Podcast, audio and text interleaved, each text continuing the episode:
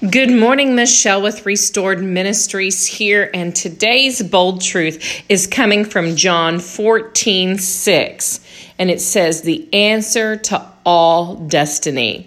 It reads, Jesus saith unto him, I am the way, the truth, and the life. No man cometh unto the Father but by me that right there, the, the word I am, it's used 58 times in John by Christ.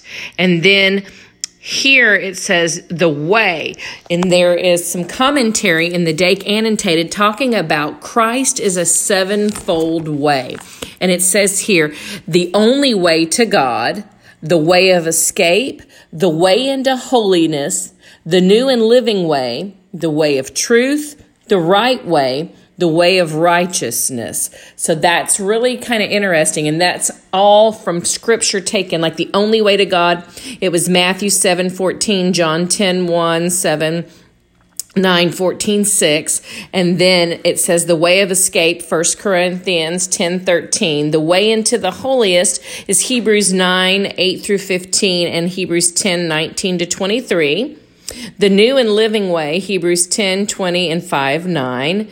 The way of truth, 2 Peter 2, 2. The right way, 2 Peter 2, 15. And the way of righteousness, 2 Peter 2, 21 and 1 Corinthians 1, 30. You can look up those additional bold truths um, on that the Christ is the sevenfold way there by the Dake Annotated Reference Bible. But that word truth, I am the way, the truth, this word is used by Jesus in John 24 times and only five times by him in the other Gospels. He is the truth of God that sets free. He is the teacher and the source of all truth. And then that word, the life. I am the way, the truth, and the life. The word is used 43 times in John and only 38 times in the other gospel. Christ is the source of eternal life.